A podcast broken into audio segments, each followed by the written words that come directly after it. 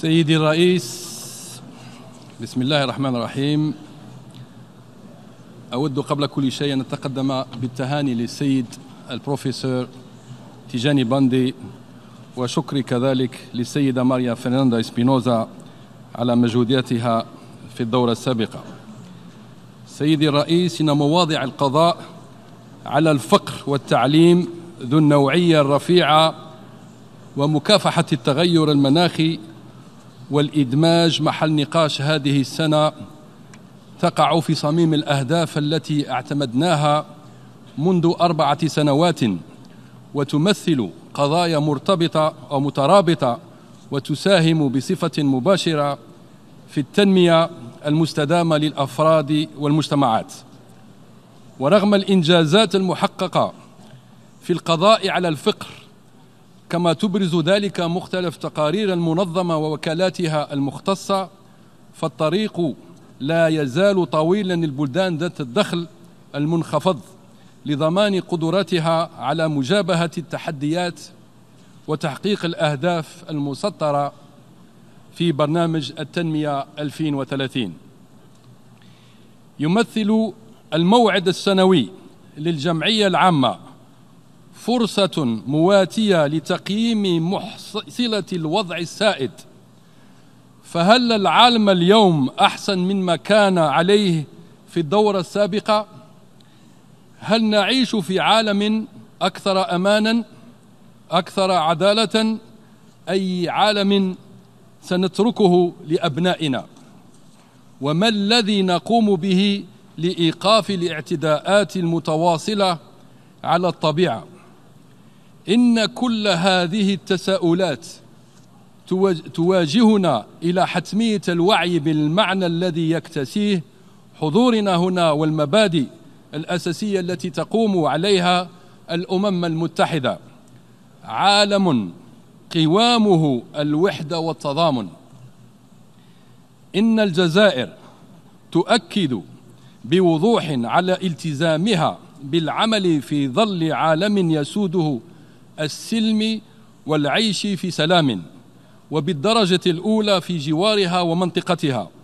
عالم يكون فيه تعدد الأطراف الوسيلة المفضلة والسبيل المحبذ. تكون فيه الأمم المتحدة الملهم والمحرك. من أجل عالم نريده أفضل أكثر أمانا وتضامنا وأكثر احتراما للطبيعة.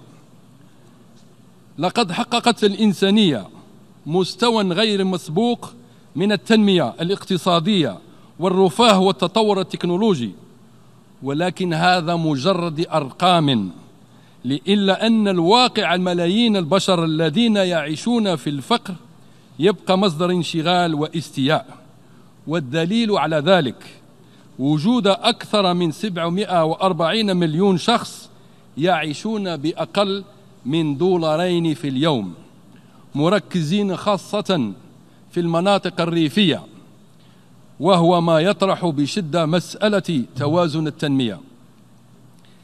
فمحاربة الفقر لا تنحصر في العمل الخيري إذ أنها تمثل مسألة, عدا مسألة عدالة اجتماعية ومسألة سلام واستقرار للجميع.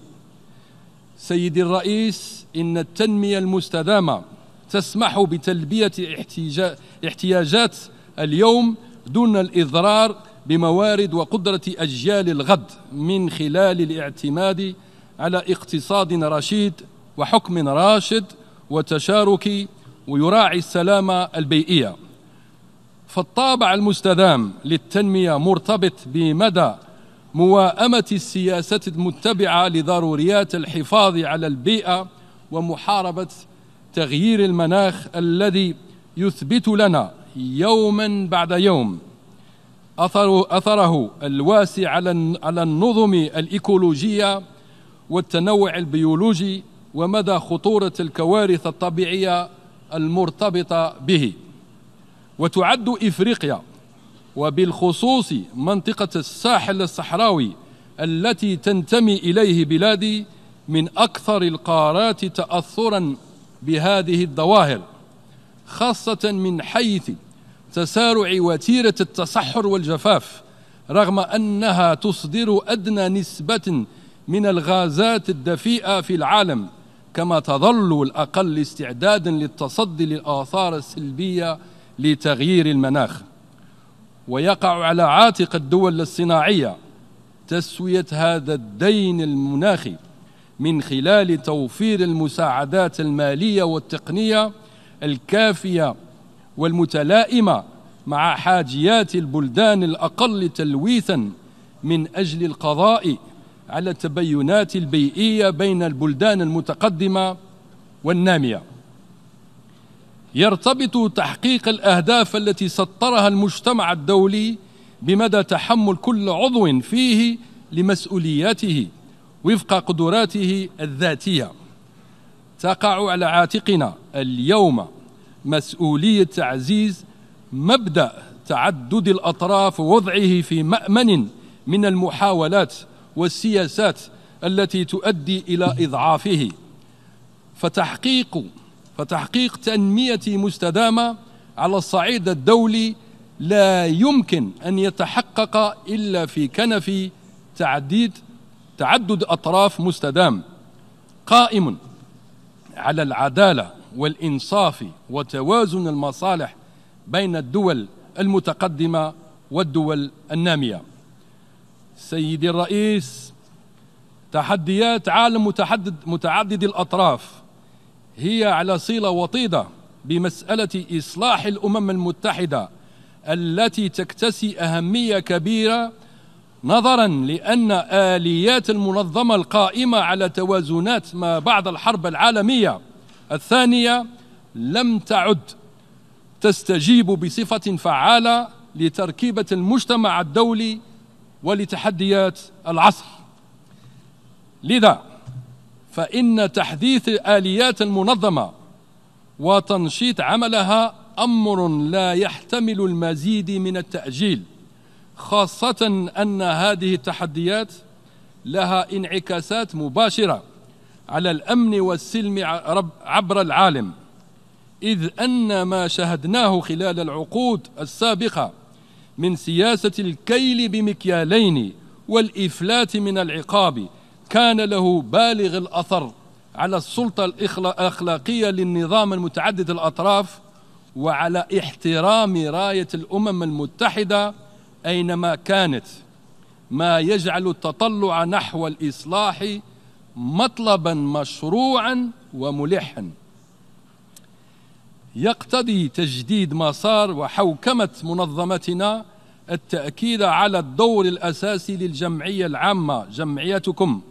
للأمم المتحدة وإضفاء المزيد من الديمقراطية على مجلس الأمن ويوفر الإطار الذي عكف عليه الاتحاد الإفريقي لإصلاح مجلس الأمن إطارا جديرا بالاهتمام كما تبقى الجزائر مستعدة للمساهمة الفعالة في هذا المسار. تظل الجزائر كذلك وفية لاستعدادها للمساهمة الإيجابية في تحقيق التقدم المنشود في قضايا نزع السلاح وتعزيز الآليات المتعددة الأطراف ذات الصلة بما فيها مؤتمر نزع السلاح الذي سيضطلع بلدي برئاسته في بداية سنة السنة الجاية. تعاني منطقتنا العربية من جملة من الأزمات القديمة والمستجدة. زاد من حدتها عجز المجموعة الدولية عن اعتماد المقاربات المناسبة لحلها وفق ما تقتضيه مبادئ ميثاق الأمم المتحدة والقانون الدولي مما ساهم في في تغذية ظاهرة التطرف والعنف. في قلب العالم العربي والإسلامي ولكل محبي السلام في العالم تبرز القضية الفلسطينية كمسألة مركزية. ترتبط ارتباطا ترتبط ارتباطا وثيقا بالعديد من الأزمات الأخرى والأمن الإقليمي في الشرق الأوسط وفي العالم. ورغم صدور العديد من القرارات الملزمة عن منظمتنا والمبادرة العربية البناءة إلا أنها للأسف الشديد لم تجد طريقها للتطبيق في الميدان مما يجعل أفق أفق حل هذه القضية وفق مقتضيات الشرعية الدولية بعيدة المنال. ومع أن غالبية المجتمع الدولي تدين سياسة واعتداءات المحتل الإسرائيلي فإنه من ظل هذا الظلم التاريخي الطويل واستمرار الإفلات من العقاب الذي يتمتع به المعتدي يبقى الشعب الفلسطيني الأعزل محروما من أبسط حقوقه الوطنية بما فيه حق, حق العودة إلى أرضه. فضلا عن محاولات تغيير عاصمته القدس الشريف. وفي فضائها الجغرافي تبقى الجزائر متمسكة بخيارها الاستراتيجي الرامي إلى مواصلة مواصلة بناء صرح الاتحاد المغاربي الذي انطلقت بذرته الأولى بالجزائر منذ ثلاثة عقود. ويبقى بلدي على استعداد كامل من أجل ترجمة هذا الهدف الذي تصبو إليه شعوبنا في المنطقة على أرض الواقع. إلا أنني أكرر التعبير عن أسفنا لعدم تحقق الديناميكية التي توقعها الأمين العام للأمم المتحدة في قضية الصحراء الغربية. كما أننا نأسف لاستقالة مبعوثه الشخصي السيد هورست كولر ونتمنى بكل صدق أن تسود روح الحوار بين الأشقاء في المملكة المغربية وجبهة البوليساريو من أجل التوصل إلى الحل النهائي الذي يضمن للشعب الصحراوي ممارسة حقه المشروع في تقرير المصير وفق مبادئ ميثاق الأمم المتحدة وقرارات الجمعية العامة ومجلس الأمن ذات الصلة. فيما يخص ليبيا. حذرت الجزائر مرارا من مغبة تعطيل الحل السياسي للأزمة ولطالما أكدت لدى كل الأطراف الليبية والشركاء على المستويين الإقليمي والدولي على ضرورة وضع المصلحة العليا للوطن فوق كل اعتبار وحرصت الجزائر على الوقوف معهم حتى تعطي المصداقية اللازمة لدعوتها إلى نهج سبيل الحوار للخروج من الأزمة والدخول للبلاد في مرحلة المصالحة بعيدا عن التدخلات الخارجية التي من شأنها أن تهدد سيادتها ووحدتها الترابية وتناسق مجتمعها. وتؤكد الجزائر اليوم أن لا حل للأزمة الليبية دون الليبيين ودون دول الجوار وأن لغة السلاح والتدخل الخارجي ليست هي المقاربة الأنسب للحل. في سوريا حملت الأيام الأخيرة تطورات إيجابية من حيث إعادة بسط الأمن في العديد من المناطق وهزم الجماعات الإرهابية مما سمح بعودة أولى أفواج النازحين من داخل وخارج البلد. من الأهمية في الوقت الراهن التركيز على مقتضيات الحل السياسي والمصالحة الوطنية للسماح لكل السوريين بالعودة إلى أحضان المجتمع وإعادة الإعمار بمساهمة الجميع. وفي وطننا العربي لا ننسى اليمن الشقيق الذي أدى الصراع فيه إلى العواقب الوخيمة على الأرواح والوضع الإنساني ككل. ونتمنى أن يجد مسلك الحوار طريقه في ظل احترام الشرعية الوطنية والدولية مع مواصلة الجهود الرامية لمكافحة الإرهاب والتصدي للأعمال العدوانية غير المقبولة. وهنا أشيد بالعمل الذي يقوم به بعض الأشقاء في المنطقة من أجل وضع حد لهذه الأزمة. سيدي الرئيس في مالي يتطلب تحقيق السلام الدائم التنفيذ الفعال والشامل لاتفاق السلم المصالحة الموقع في سنة 2015 المنبثق عن مسار الجزائر. وكذا التعاون الوثيق بين كل الأطراف بين كل الأطراف الموقعة. وإذ نبارك التقدم المحرز في هذا الإطار فينبغي الإقرار بأن الكثير لا يزال ينتظر الأطراف المالية. فالجزائر بصفتها رئيسة لآلية متابعة تنفيذ الاتفاق تجدد عزمها هنا على مرافقة الأطراف المالية لإنهاء الأزمة ومسبباتها انطلاق من حرصها الثابت على أمن مالي ووحدة وسلامة أراضيه ورغبتها في مواصلة مساعداتها المتعددة له. إن انعدام الأمن في منطقة الساحل ككل بمثابة العامل المغذي لانتشار الجماعات الإرهابية وزيادة قدراتها على الإيذاء مستندة في ذلك على اقتصاد إجرامي قائم على شتى أنواع النهب والتهريب والإتجار غير المشروع. وجد في الفقر أرضا خصبة لاستقطاب الشباب.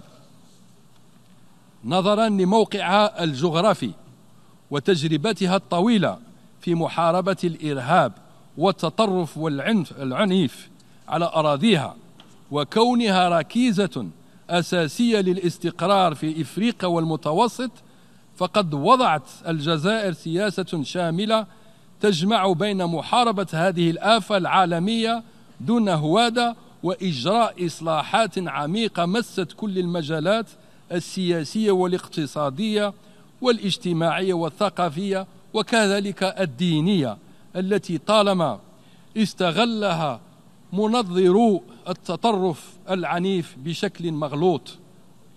إن التفسير الخاطئ للمعتقدات الدينية التي يعاني منها الإسلام بصفة خاصة كان لها بالغ الأثر على استقرار المجتمعات في العالمين العربي والإسلامي من جهة وزيادة الكراهية ضد المسلمين والجاليات المسلمة في العديد من المجتمعات.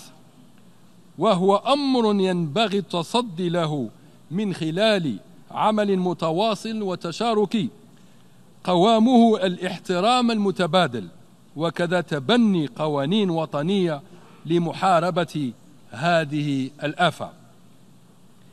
كما يستدعي موضوع الهجرة اهتماما كبيرا فإن احترام الإنسان وكرامته يجب أن يكون أساس كل السياسات الهادفة إلى تنظيم ظاهرة الهجرة أساس كل إلى تنظيم ظاهرة الهجرة في إطار مقاربات شاملة ومتوازنة تراعي مصالح دول المصدر والعبور والمقصد وتأخذ بعين الاعتبار الأسباب العميقة المؤدية إليها.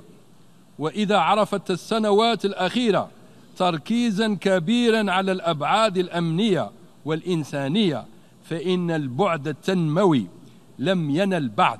المكان التي يستحقها وهو ما يتطلب ترجمة الوعود المتعلقة بالمساعدات الإنمائية الرسمية إلى برامج تنموية ملموسة تستجيب لاحتياجات المجتمعات المحلية وتحول دون دفع الأفراد إلى الهجرة.